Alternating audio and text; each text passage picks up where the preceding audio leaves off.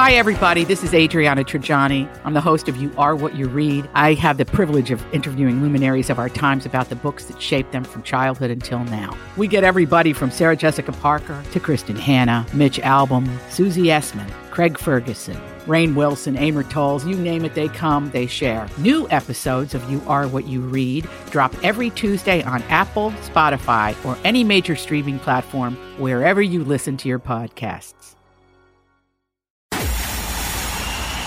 It's time for Joyce's Thought of the Day on News Talk 850 WFTL. Well, the Democrats and corporate media pundits are just not happy with how President Donald Trump and his co defendants are treating the latest indictments. Concerned reports out from the New York Times worry that co defendants are smiling in their mugshots, an event the Times feels should be addressed with more gravity. A four times indicted man is undoubtedly taking this seriously, as are his lawyers and his co defendants. It's the U.S., however, clear thinking people who need to take this seriously. There's nothing normal about prosecuting a president, about a president's mugshot being splashed across the media. They want the Democrats' political prosecution of their primary political opponent to make sense, and they think that Trump et al., having a more grave face, will do that.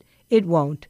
Biden and even some of the GOP state their belief that Trump should take the indictment more seriously, and other criticisms that Trump is campaign fundraising off the mugshot. All of these people want some reaction from Trump, some indication that he's finally come to understand the gravity of the situation, the seriousness of facing some 600 years in prison were he to be convicted in all four cases brought against him.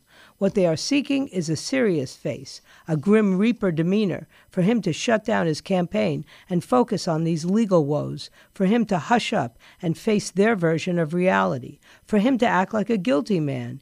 Each of these pundits and their scolding is missing a key point. The indicting regime is not actually prosecuting Trump for criminal charges. They have indicted him for having the audacity to become president and for having the sheer gall to seek the White House again. The traditional mugshot is usually a grim affair, poorly lit and sullen. It's a permanent portrait of shame, the legal system's scarlet letter. It is almost by definition unsmiling.